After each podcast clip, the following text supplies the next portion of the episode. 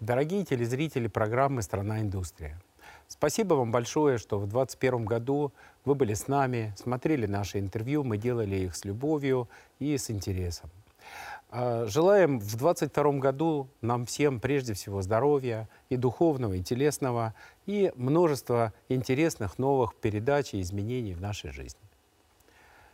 От всего нашего коллектива Михаил Струпинский.